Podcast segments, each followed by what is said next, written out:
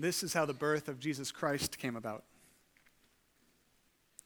His mother Mary was pledged to be married to Joseph, but before they came together, she was found to be with child through the Holy Spirit. Because Joseph, her husband, was a righteous man and did not want to expose her to public disgrace, he had in mind to divorce her quietly. But after he had considered this, an angel of the Lord appeared to him in a dream and said, Joseph, son of David, do not be afraid to take Mary home as your wife, because what is conceived in her is from the Holy Spirit.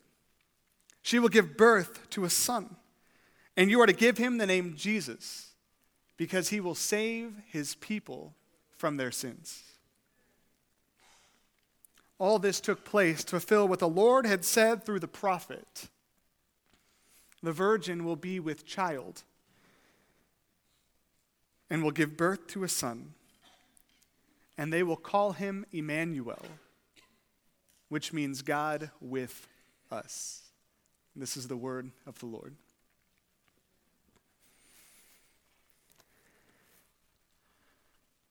Some nights are longer than others. As a child, the longest night of the year for me was Christmas Eve the whole Christmas season. I know as an adult, the Christmas season is gone in a flash and there's a flurry of shredded wrapping paper and then it dissipates and you throw it away and it's over. But for a kid, Christmas is the longest season of the year. Your tree goes up in early December and you just sit there waiting for presents to emerge underneath it.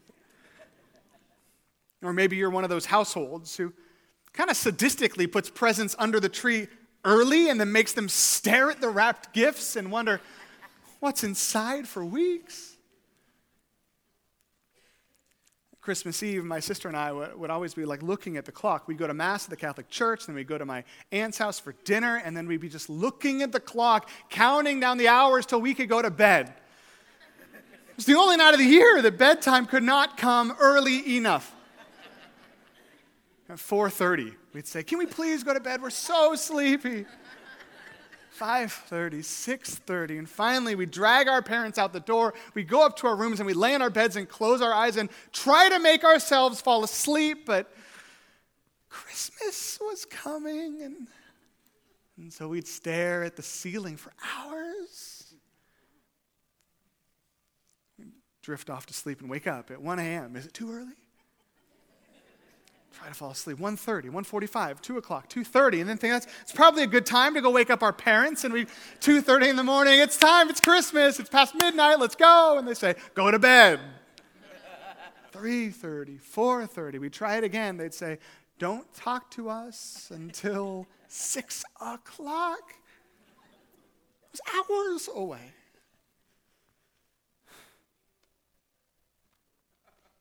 I think as an adult, sometimes we forget the longing and the waiting that comes with Christmas.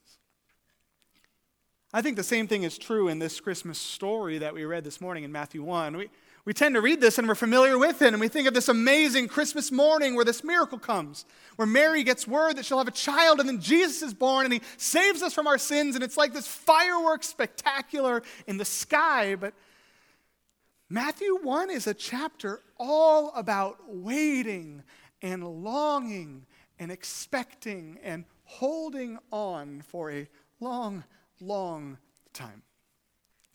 You ever thought about the fact that Mary had to wait nine months before Jesus came? Have you ever thought about the fact that she had to wait 30 years until he started his earthly mission? That she hears this word that someday Jesus would save the people from their sins, and we keep hearing that Mary catches these things, she ponders them in her heart while she awaits the fulfillment of what God has told her. It's a, it's a long season of waiting. And for the people of God who are walking in the earth in Matthew chapter 1, they are at the end of a very long season of waiting already.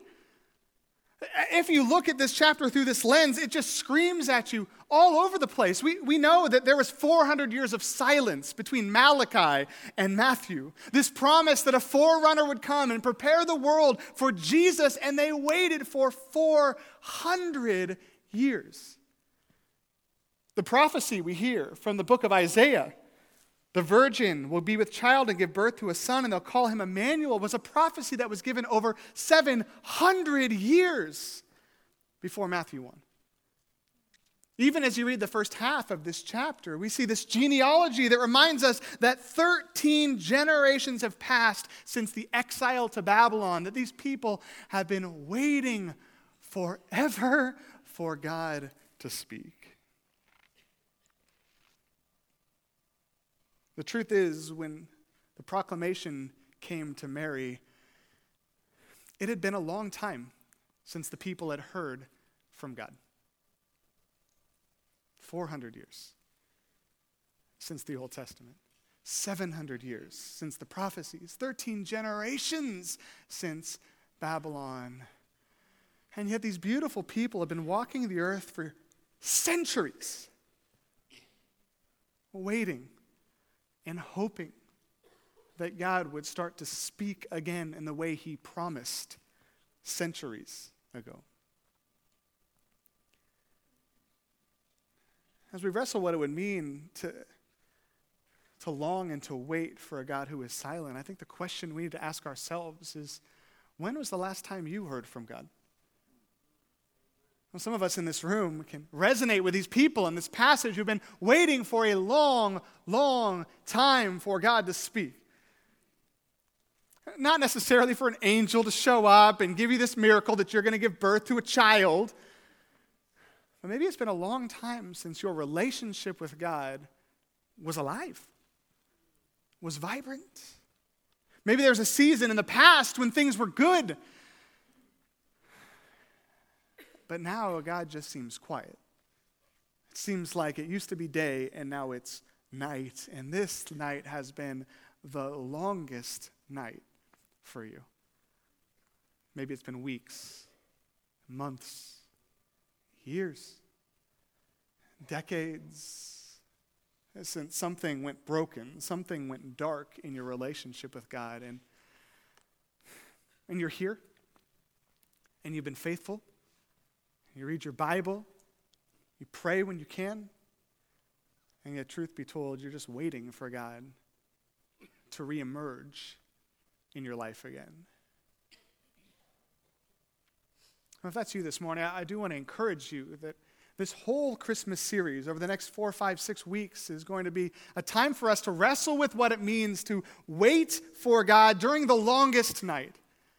Well, we look at Matthew 1, and that usually starts the Christmas season for us. But in this series, we're going to go back in time, 800 years before when the prophecies started, and ask ourselves, what happened? Why did God go silent? What did He have them to do while they waited? How can we act when God goes silent on us? And will He really fulfill His promises? Will our faith truly be alive again someday? So, if you're in a season of darkness, of nighttime in your faith, journey with the Lord, this is a series for you to connect with, to make sure to be at every Sunday, to catch up with online when you're out of town for Christmas, all of that, because we're going to walk with God and through His Word as His people in the Old Testament and New walked through the longest night in human history. To start our series, we're going to jump back in time 700 years to the book of Isaiah. If you do have your Bibles, you can turn back to Isaiah chapter 6. If you're a note taker, you're welcome to take notes that you maybe you grabbed them in the book racks on the way in or on the app. If you missed a couple, I'm sorry I didn't warn you. Well, let's look at Isaiah chapter 6. And look at the origin of this silence. This was, in a sense, the last time God spoke about the Messiah. The book of Isaiah is filled with prophecies about Jesus, and yet it was written in the middle of the 8th century before Christ. So, this is the last time God was speaking when these promises were eventually fulfilled in Matthew chapter 1.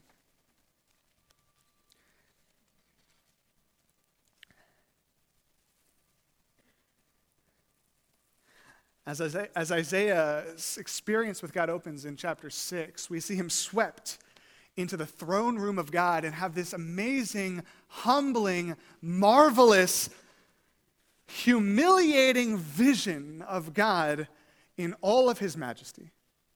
Isaiah says, I see the Lord seated on a throne, high and exalted, and the train of his robe filled the temple.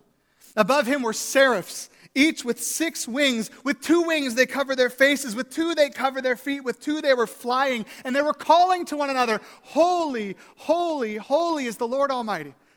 The whole earth is filled with his glory. At the sound of their voices, the doorposts and thresholds shook, and the temple was filled with smoke. As the prophet Isaiah sees this marvelous scene, he has one thought on his mind We are doomed. Woe is me, Isaiah says. For I am a man of unclean lips, and I live among a people of unclean lips, and my eyes have seen the King, the Lord Almighty. When Isaiah experiences God in that marvelous way, the first thing on his mind is we are in deep trouble because we are a sinful people. I think it's significant that in the book of Isaiah, this season of silence, this long night the people experienced, happened during a season of sin. We are ruined. The people in Isaiah's day had a long list of sins that they were committing. And God told them over and over in the book of Isaiah, He says, You fast, you, you pray, you come to the temple, you sacrifice, but your hearts are far from me. You neglect the poor. You don't care about the widows, the orphans, the fatherless. You're allying with foreign nations. You're worshiping pagan gods. You're creating these syncretistic worship practices. You're doing abominable acts. You people keep going through the rhythms and going through the motions of religion. But your community, your lives, they're a mess. I think it's significant that in Isaiah's day, this season of silence began with a season of sin. I think it begs the question for our lives when we look back at the last time God spoke to us. Did your season of silence begin with a season of sin? When we think back to the last time your relationship with God was vibrant, in your mind, is it a date or in your mind is it, oh, my relationship with God was good before I, what? Until I left my wife.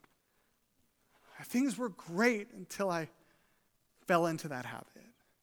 I felt like God and I were really clicking, and then I got caught up with those people, and, and everything went down the toilet. My life was just starting to get better until I got the DUI, and, and you were in this season that you knew was wrong. something happened, and it's like your relationship with God broke and, and even when you came back to church and you came back to God and you came back to faith, it's like, it's like you had this injury that never quite healed right. And you look at this long season of silence and you wonder, did I do that? Did I break my relationship with God irreparably? Maybe you're here and you're going through the motions and your heart is, is truly seeking after God, and yet in the back of your mind, you're wondering, will he ever show up again? Will he ever start to speak again? Will he ever make things right again? Will it ever be like it used to be? Or you could push back and say, you know what? That, that's not how it works, right? God brings forgiveness. God brings grace. And God does bring forgiveness. God does bring grace. But God, at the same time, in the book of Isaiah, had two messages weaving together simultaneously. If, if you want to see this, you can read Isaiah 1 through 5, or even 1, 1 through 35 this next week, and watch how God tells two messages. One, God says, I have a great future for you. He says, I am going to build a kingdom through your people. I'm going to give you a Messiah. I'm going to make you unshakable. I'm going to create a mighty nation out of you. I love my people, and I'm going to cause you to flourish. That's message one. And message two, God says, But you're not going to listen to me. And so I'm going to bring judgment. I'm going to go quiet. I'm going to bring the pagan nations to come and destroy you. You're going to fall into captivity. You're going to be in Babylon. You're going to be crushed by Assyria. You are going to be destroyed by your nations because I do have great plans for you.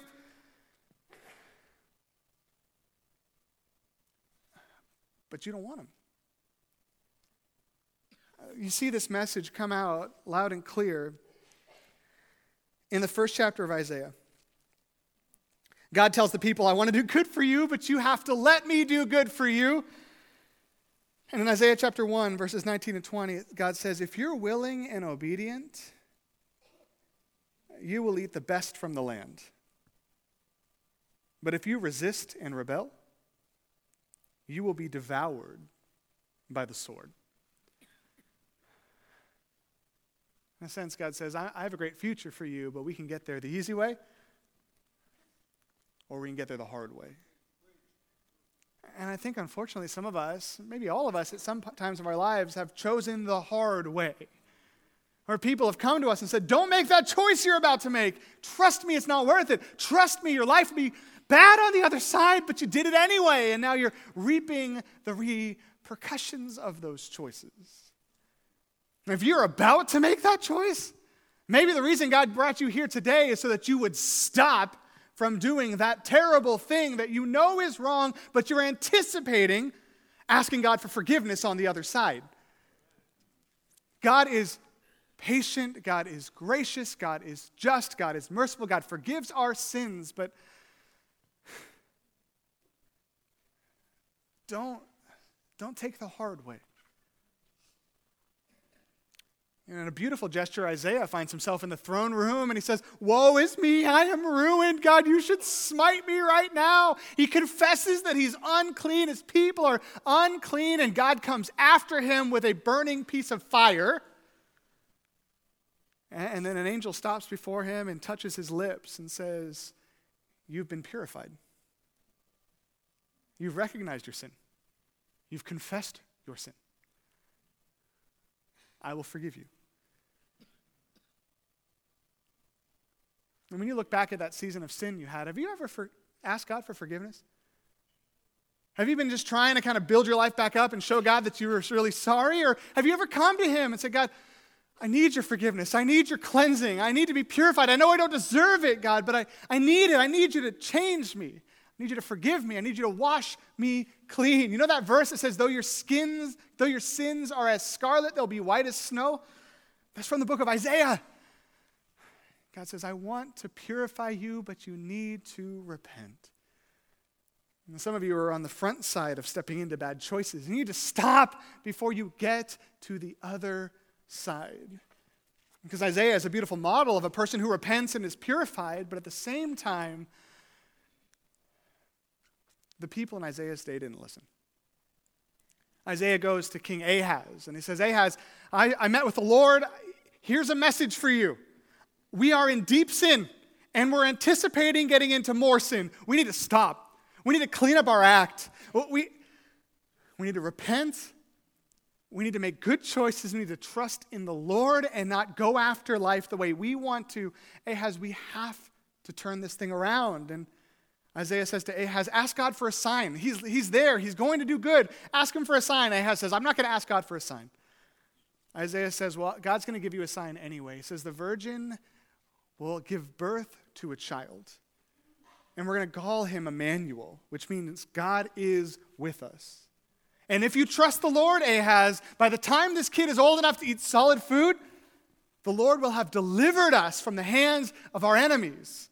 Will you trust him? Don't make this choice. Don't go down that path. This child will be a sign for us. But Ahaz didn't listen. But the people didn't repent. And they walked down this long, bumpy road into the longest night. And by the time this child was born and weaned, the Babylonians were coming in and capturing Israelites and taking them off into 13 generations of captivity and scrambling to try to put the pieces back together again. And whether you're about to make a decision that could change your life forever in a negative way, or if you have made a decision that has changed your life for bad in a negative way, I think one thing that will be helpful for you to understand as we walk through this text is that repentance is a beautiful thing that takes away guilt, but sometimes consequences of our sin remain.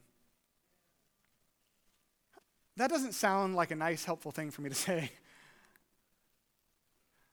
But that is an immensely helpful thing for me to say if you're about to make a bad choice.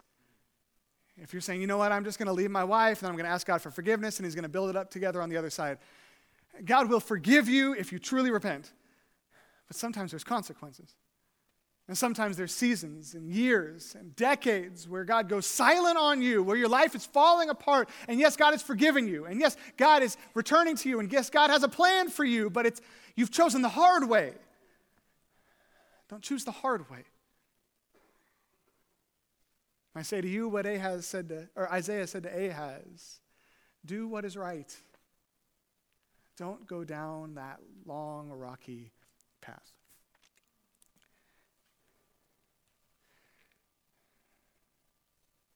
When God purified Isaiah, he, he told them that I want you to go and I want you to preach this message of repentance to the people and tell them they need to turn their ways. Tell them they, they need to avoid these bad choices. And God says, Here's what I want you to tell them, though. Tell them, keep on listening to me without hearing me. Keep on looking at me without really seeing me. Keep on sitting there in my audience without taking this message to heart. Because, hey, if you'd listen, you'd be forgiven. And he gives him this sarcastic message to tell the people because God knew the people would not choose him. You know, sometimes we play that game of looking back and saying, if I would have just only not made that choice, things would have been better for you. And it's true, it would have not been better for you.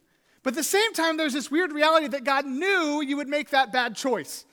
God knew these people would make this bad choice. That was Isaiah's message. God said, I want to bless you. I want to do amazing things through you, but you're not going to listen, and so you're going to get there the hard way. Now, sometimes I look at Matthew 1 and I wonder what would these genealogies look like if the people had not sinned in the days of Isaiah? The genealogies are really set up to be amazing. It's like there was Abraham, then there was David, then there was a kingship that led to King Jesus. But that's not what they say. It's Abraham, and then David, and then this long, staggering road into captivity, and then a release, and then 13 generations of silence and then the Messiah came. Isaiah says to God, How long am I going to preach this message, this hopeless message to a people that aren't listening to me? And God says, Let me tell you how long you're going to preach this message. Preach until the cities lie ruined and without inhabitant. Preach until the houses are left deserted and the fields are ruined and ravaged. Preach until the Lord has sent everyone far away and the land is utterly forsaken. God knew the people would not listen. So preach until this mighty oak tree that is my people is chopped down, shredded up, and the stump withers and dries out. Preach until my people are decimated. I've got this orange tree in my backyard, and I have a, like a black thumb when it comes to gardening, and yet I have a sprinkler system, like a little drip thing, but it it broke on me, and so I walked past the orange tree, and it was all withery. I'm like, oh, I gotta water the orange tree, so I try to water the orange tree. It actually might be a lemon tree. This is how bad I am at gardening. I water the orange tree and it kind of started to come back, but I never fixed the drip thing, and so then it started dying again. And then, like two weeks ago or a month ago, I walked past, and it's just like it still has the same form, but the leaves are gone, the oranges are gone. There's like a little shriveled up, like prune orange on the ground, and and it is dead. Right? It's crispy. Like you go over that, and like you like you could just break off a branch, and I. And I thought, you know, I should get rid of this, but at the same time, like I feel like I did this, right? I need to, I need to look at what I did. I, I killed this living thing. I, I neglected it. And as sad as is, that's the message that God gives to Isaiah. He says, I, I want you to preach until the people wither and dry out, and you can just snap their branches off. Their faith is going to be crispy and whew, chaff in the wind. Their fields are going to be desolate. They're going to be living in a foreign land. It's going to be over. Now, that's our biggest fear, right? If we've been in a season of silence, is that that's what God has done to us. That God has relegated us to this life that as long as we live, no matter how often we try and how much we come to church and how often we pray and how many times we tell God again, I'm sorry for what I did, our faith is just going to continue to shrivel and die and dry and turn crispy so that someday our fear is that God can just come to us and go, and we're gone. That's what God tells Isaiah preach until that happens preach until my people see the consequences of their actions. And yet, the beautiful thing about God's message to Isaiah in chapter 6 and in the first five chapters and in the first 35 chapters of Isaiah is that woven together are these two promises that, that one, God is going to bring judgment, God is going to bring decimation, God is going to bring enemies. God is going to bring plagues. God is going to bring everything down on his people to show them they need to turn to him. And, and two, God does have a beautiful future for his people. You get this image of a dried up stump in, in the midst of this passage. This is Isaiah chapter 11, verse 1. God says, A shoot will come up from the stump of Jesse from his roots, a branch will bear fruit. And Bible scholars say this is one of the most explicit, explicit references to Jesus and how Jesus will emerge. That from this withered, dried out field, from this withered, dried out stump, from this orange tree, this grapevine that's withered and dead and crispy and cut down, and it's just a dead stump on the ground, that's where life is going to come. You know, I walked out last week to my orange tree, and sure enough, there's this like green shoot coming up. I'm like, I thought you were dead. Welcome back, right? Right? And on one hand, this is a picture of Christianity that Jesus died and resurrected, that things that are dead are not hopeless, right? That things from the dead come back from the dead, that God brings life to the dead. And God's message to Isaiah and the people is I'm going to let you wither and dry out, and then you're going to come back then fruit will be born. If you're living that dried up faith of a life, there is life coming. There is a shoot forming. And, in God's people's day, it took 700 years. But we see this beautiful picture of Jesus coming out of the context of this darkness. Isaiah 9 and Matthew 4, God says, The people walking in darkness have seen a great light. On those living in the land of the shadow of death, a light has dawned. Isaiah 9 6, God says, For to us a child is born, for to us a son is given, and the government will be on his shoulders. And he'll be called Wonderful Counselor, Mighty God, Everlasting Father, Prince of Peace. We see that even in the midst of this darkness, right when God is saying you're going to wither up and die, God starts forecasting life. And for you, if you are someone who's in this land of darkness, you're in the longest night, you're shriveled up and dying in your faith, take heart for those of you who know and trust Jesus. Life is coming. Life is coming. Right? It doesn't necessarily mean life is coming after you die.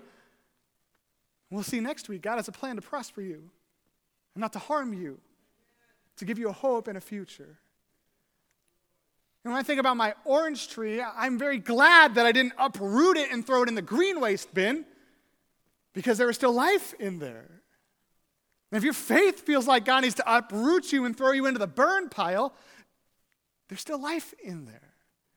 But I think we need to learn as we get ready for life to come back that sometimes there's a long season of darkness before the dawn comes. Before Christmas morning, is a long Christmas Eve. Before the shoot comes from the stump, it has to wither and die completely. And if you feel like you're at the end of your rope because you've been waiting for a long time for life to come back, one of the messages we receive in Christmas is life is coming.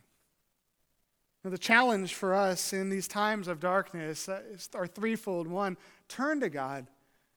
Jesus gives this beautiful picture. He says, I'm the vine, you're the branches. If you abide in me, I will abide in you, and you'll bear much fruit. Apart from me, you could do nothing. You'll be like a branch that withers and dies and should be thrown out and burned. But if you remain in me, if my words remain in you, you will bear much fruit. You might feel like you're dead, but turn to God and cling to Him because He is where life flows from.